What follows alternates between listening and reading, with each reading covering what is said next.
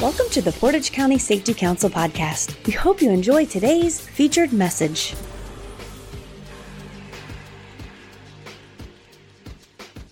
Today, Coach Hall is here with Coach Snyder. And just to give a little bit of information, this is very short, but he has a lot of background, but this is just a brief bio of him. On February 27th, 2012, Coach Hall chased a gunman from the Chardon High School cafeteria just seconds after three students were mortally wounded and another three were injured from gunfire. Coach Hall chased the gunman from the school, putting his own life on the line to protect the school's children and staff. Frank has been the focus of the media, both locally and nationally, because of his show of courage. He was featured on the cover of the June 24, 2013 Sports Illustrated article entitled A Coach's Courage, a story that chronicles Coach Hall's life and what led to the collision of his life's path and the tragedy at the Chardon High School on February 27, 2012. We welcome Coach Hall.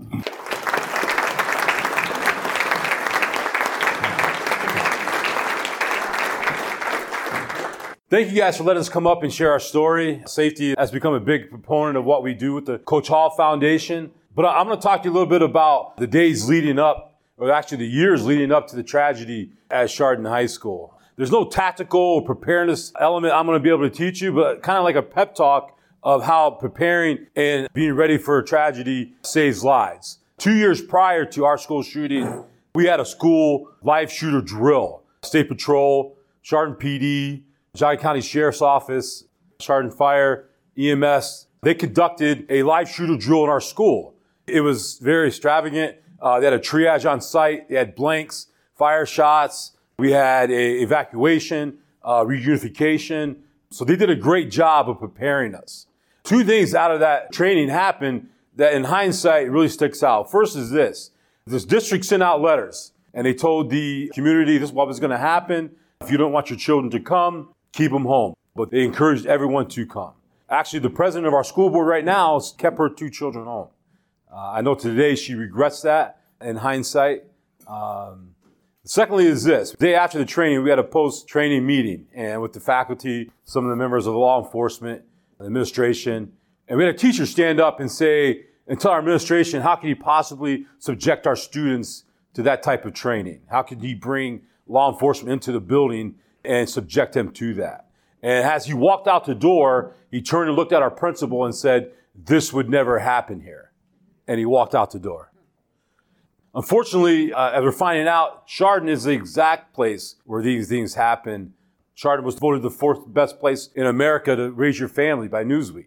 Parkland, Florida was the safest community in the state of Florida. So we're finding out, we don't understand why yet, but that these are happening in those type of communities.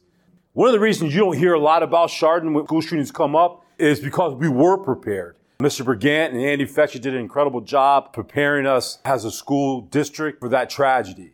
One of the best things we did was our reunification plan.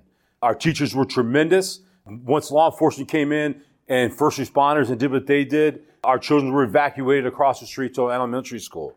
The reason we were able to do that is because of our training and our preparation. Law enforcement knew that we had to control the streets to our schools. I've been out to Sandy Hook several times. Unfortunately, they weren't able to do that. Sandy Hook Elementary was on a small country road. What happened there was people started responding. Mom and dad started going to the school and the road got bottlenecked. People were leaving their cars in the middle of the road and going to the school like you would imagine you would do for your child. But first responders and law enforcement couldn't get to the school because of that. Our preparation allowed us to do that. We shut off the roads, the streets to the school. We controlled them. We only let the people in there that we wanted to. And our teachers did a tremendous job of reuniting our kids with their parents. And that was part of the reason that day was a success as far as preparation and training goes. 45 minutes, that's what most trauma experts tells you that a person with a trauma injury to the head has to be on the operating table to have a chance. All three of the young men that died that day were on the operating table in under 45 minutes. And that was because of the tremendous work of law enforcement and first responders. They were able to accomplish that and get that done. And one of the things that I remember about that day is I'm standing there in the cafeteria about this size and I'm thinking about where my kids at. And I realized where our lockdown station was in the cafeteria. and I go over to a door, and they have a little window in the door, and I look through the window, and there's about 60 kids in this little room locked down, because that's where they were trained to go. We had kids go outside and come back in to their lockdown position in school because that was their training. It saved lives that day. And we're very thankful for the foresight of our principal and our superintendent. After I left the building chasing the shooter out and I came back in, it was as quiet as anything I've ever heard.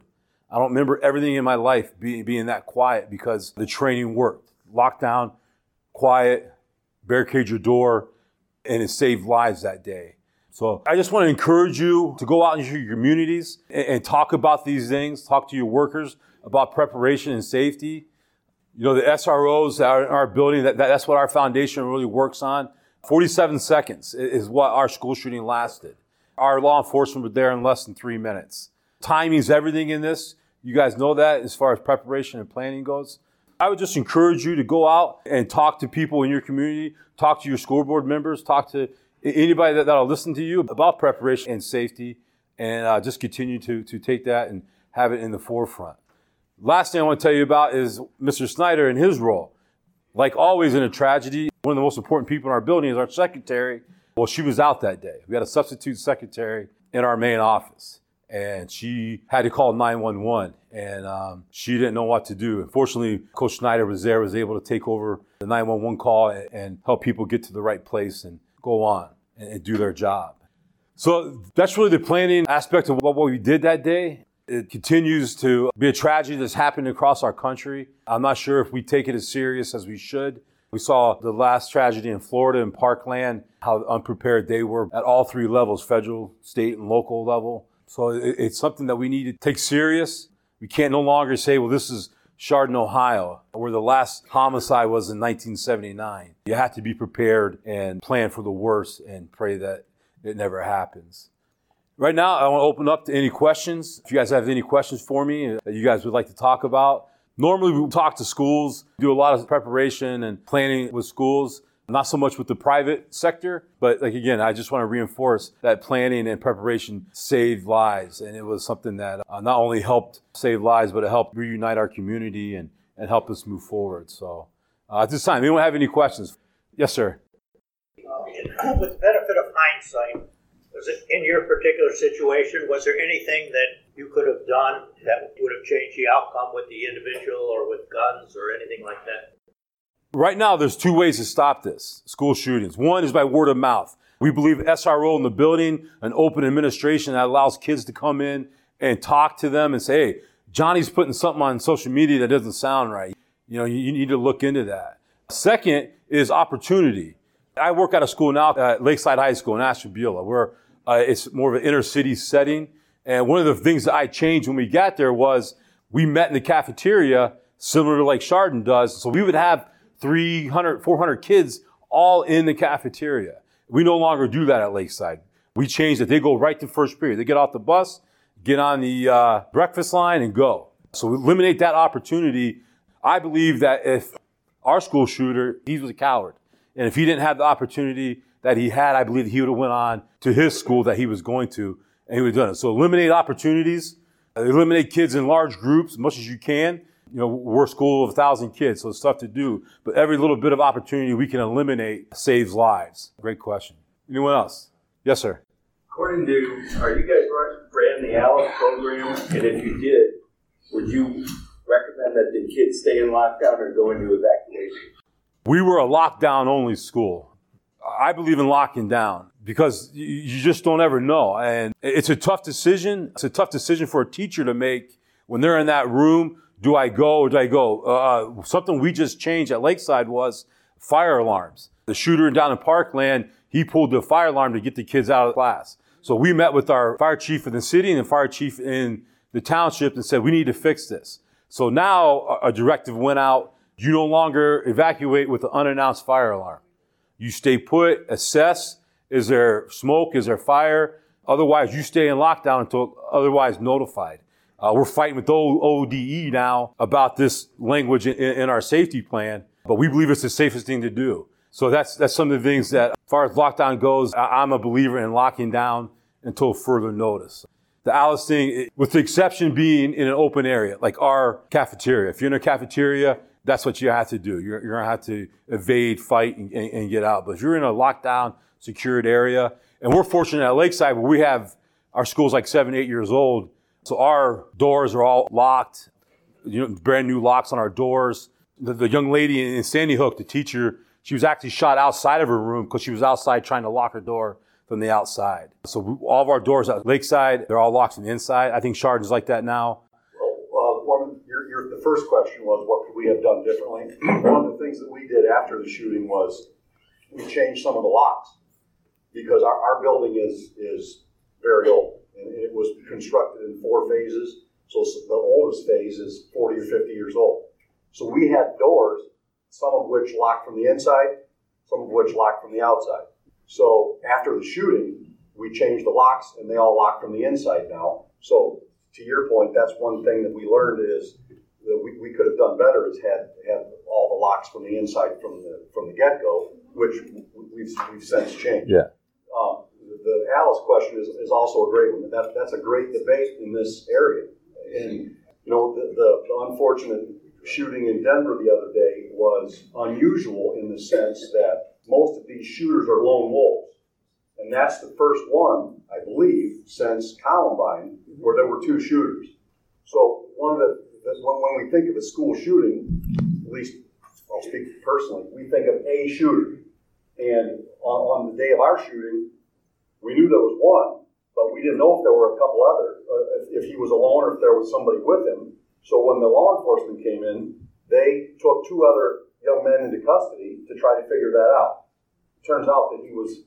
Our shooter was a lone wolf, but they didn't know that at the time. So one of the arguments for lockdown is until you know exactly what you're dealing with, if teachers and students are somewhat safe in a lockdown situation, you don't want to evacuate them until law enforcement has secured the building, because you don't know if there's someone else there. So, you can make a strong argument on both sides of the ALICE training or the lockdown. We were a lockdown school, and our shooter, thanks to Coach Hall, he left out the fact that he chased this kid all the way down the hallway and out the door.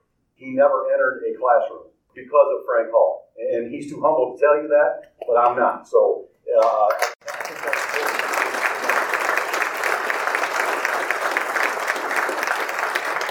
yes, ma'am. Quick question. Initially, how are these shooters getting in? Are they just walking through the door? That's what I see. I'll say about 75% of what I see on TV, and what happens is they're just walking right in the door. Yes. We live in a free society. So immediately after Chardon, everything was thrown up against the wall to see what would stick. And part of that was metal detectors. And, we realize we don't want our kids going to school with metal detectors. We don't want them standing in front of school for 30 minutes trying to get in. So a way that we try to overcome that is have single door entries. I just suspended a kid from school about 3 days ago because he was in the back of our school and he let somebody in our back door. At Lakeside, we have one single entry. That's how you get into the building. So that's how we try and overcome that, because we don't want our kids to go to prison for school. We want them to go to a friendly, open place to try and be as safe as we possibly can. So that's our feeling on it. That's why we encourage schools to have a single point entry so that no one can come in but through the door they're getting put into. What is really going to be the ultimate move to stop it completely? But I know you said you're against the metal detectors, but I know a lot of people are against it, but wouldn't that totally prevent that from happening? No, I don't believe that, because Like in our school at Lakeside, we have 9 doors that come into our school. We have a gymnasium that's very large. We have windows. All if someone wants to get something in, and they're to that point where they're going to do that, they're going to get it in. I don't feel that like a metal detector is going to, and that's just my opinion. I'm not an expert in any way, but again, we want to be as safe as we can, and we still want to create an environment that our kids want to come to be part of, and that's why. I just don't feel that's the way to go. I know a lot of schools, I'm from Trumbull County, and they have a no backpack rule where the kids are not allowed to bring backpacks. I think that's an individual school's decision. At Lakeside, we're allowed to have backpacks. Are they at Doug? Are they at Chardon still? Yeah. Like our shooter, he had a .22 Ruger. He didn't have a backpack that had in his pocket. Yeah, so, you know, fortunately, we live in a free society, and these are the things that we have to be diligent about protecting our free society and our kids and our community. So, and again, you know, that would be on a district by district. Yes, sir. Just a little background. It used to be conventional wisdom for when the police got there was to wait to back up, and our guys are being taught now that first one there goes in, puts this guy on the run. Because if he's focusing on you, if you put that person on the run, then he's not focusing on killing the other people. And all that being led to, do you advocate or do you support or not support the arming of administrators or teachers in the school systems? As a foundation, we do not support that. And this is why. Teachers by nature are nurturers. It was chaotic.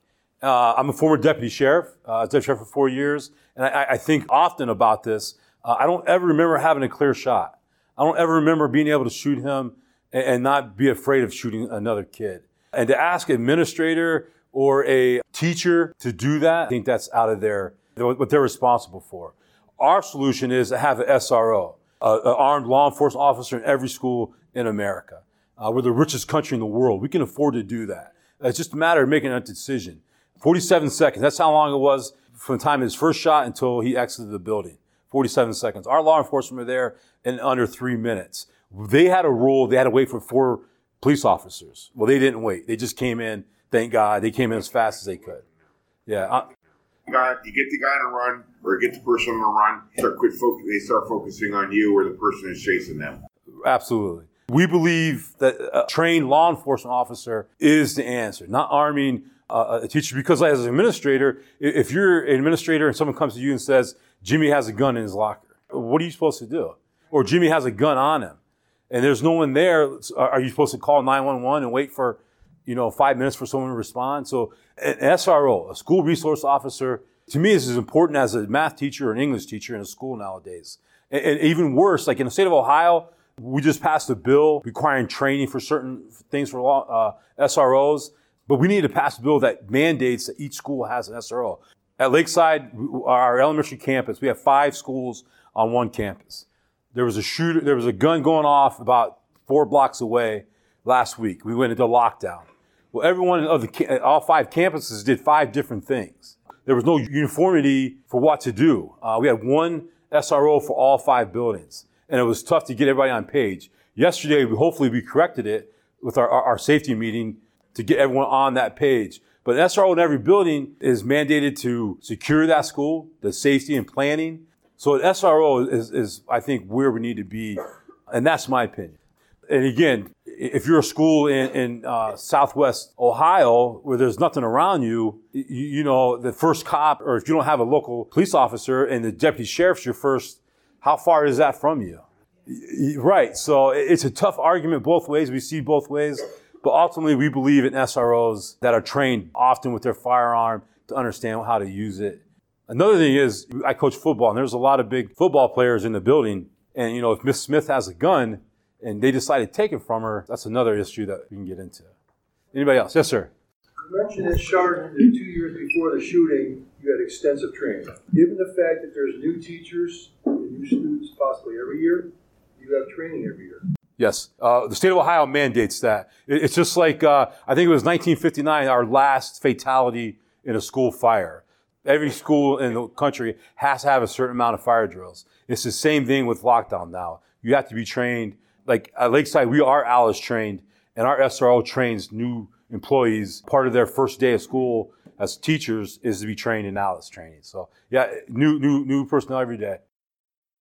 That's a very good question. A long time after our shooting before we had another lockdown drill, because quite frankly, the teachers that are still there are pretty jittery about that kind of magic. So, we've talked about training a lot since then, but we had our first full-scale lockdown drill since then this year. There was a lot of discussion on, did we wait too long? In 2012, my son was in 8th grade. He was the building next door. He's a junior at Kent now. Our seniors were 5th graders.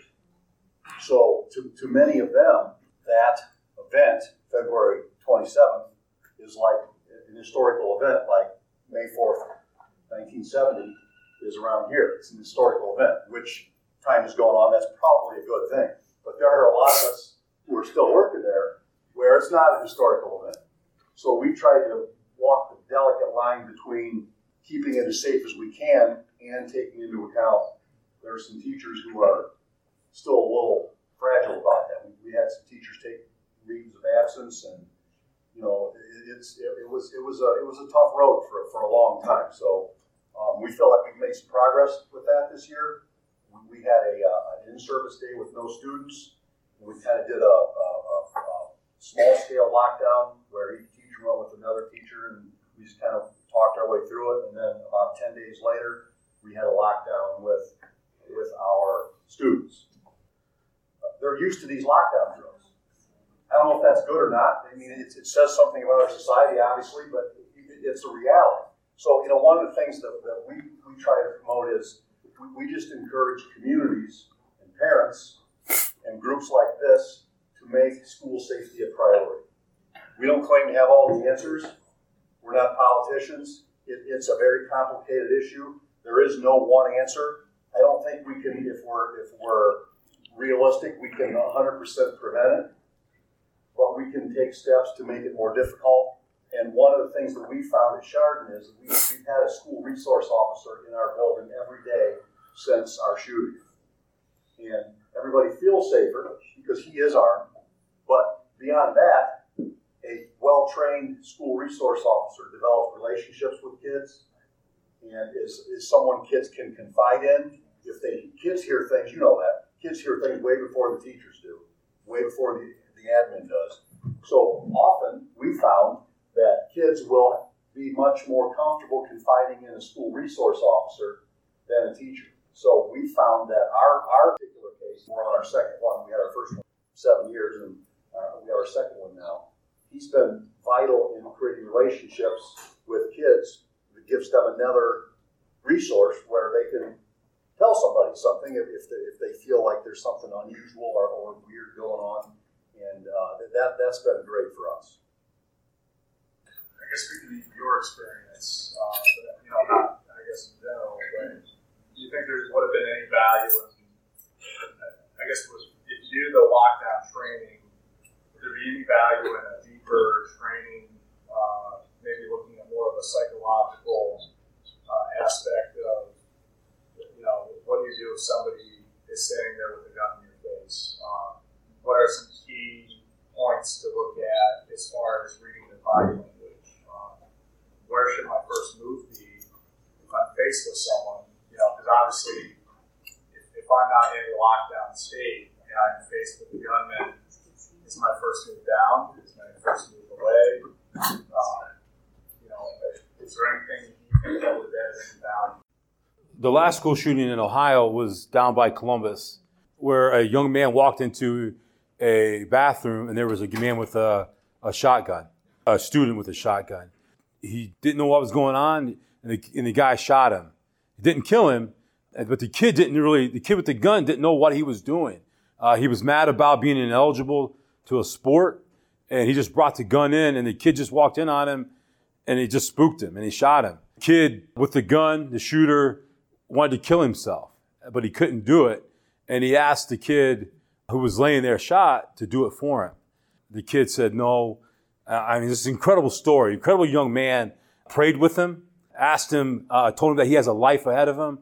And he saved that shooter's life. So I don't know. I don't know. Each individual is different. You know, like today, what I did, I just reacted. He was hurting our kids. So tell him about Mrs. Sprinzel, high school secretary. Our situation involved something almost exactly like what you're asking. Ms. Sprinzel, she heard the shootings, and she was in office. She heard the shootings, and she came running. And as she ran into the hallway, the shooter come running out of the cafeteria. She must have spooked him too, because he didn't shoot her. He just held the gun at her, and she started screaming and yelling, "Don't do it! Don't do it!" And that's when I came out of a different door, and I yelled, "Don't!" real loud, it's almost like a movie. It seemed like, "Don't!" And he saw me, and he just took off running. And that's what happened to her. Coach, explain what point you want to get. That. Okay. Because the question said, what are some strategies if someone has a gun pointed in your face?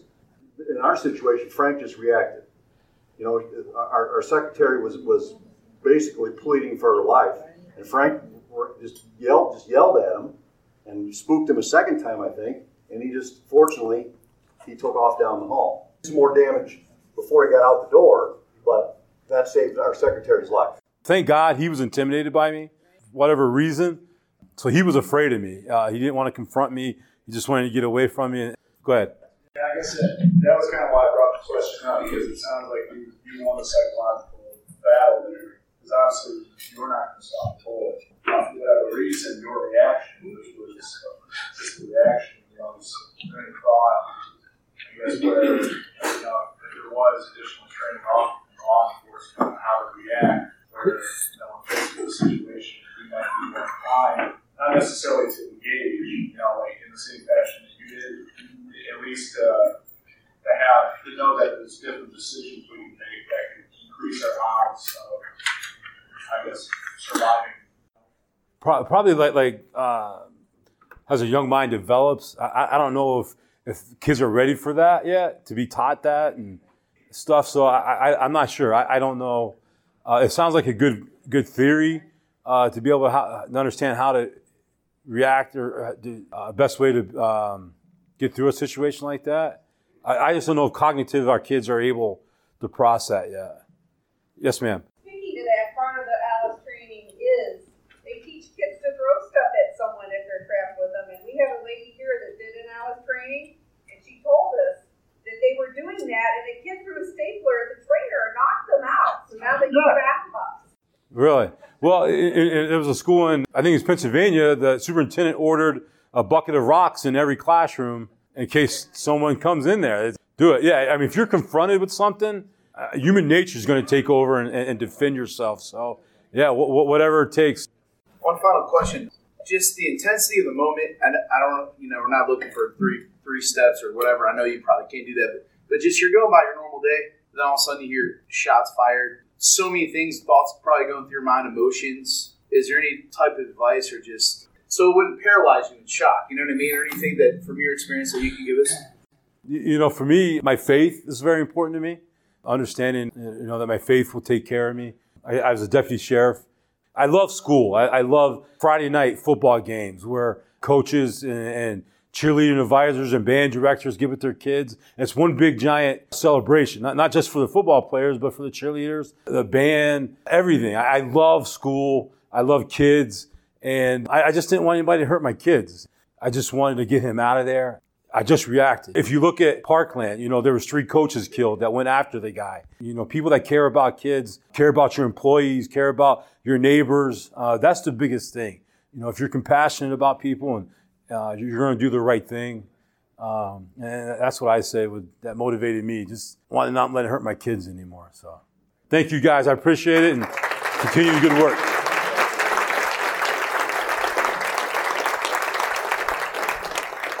Thank you for listening. We hope you enjoyed today's podcast. For more episodes, check us out on iTunes, Spotify, Google Play, Podbeam, or Stitcher. To get new episodes sent directly to your phone or smart device, be sure to subscribe. To learn more about how your company can earn up to a 4% Ohio BWC premium rebate by becoming an active member of the Portage County Safety Council, please visit our website at www.portagecountysafetycouncil.wordpress.com. The preceding information is for entertainment purposes only. Views expressed may not reflect the views of any affiliated or sponsoring individuals or organizations. Listeners should carefully weigh information provided and seek advice from an appropriate professional before implementing. Listener discretion is advised.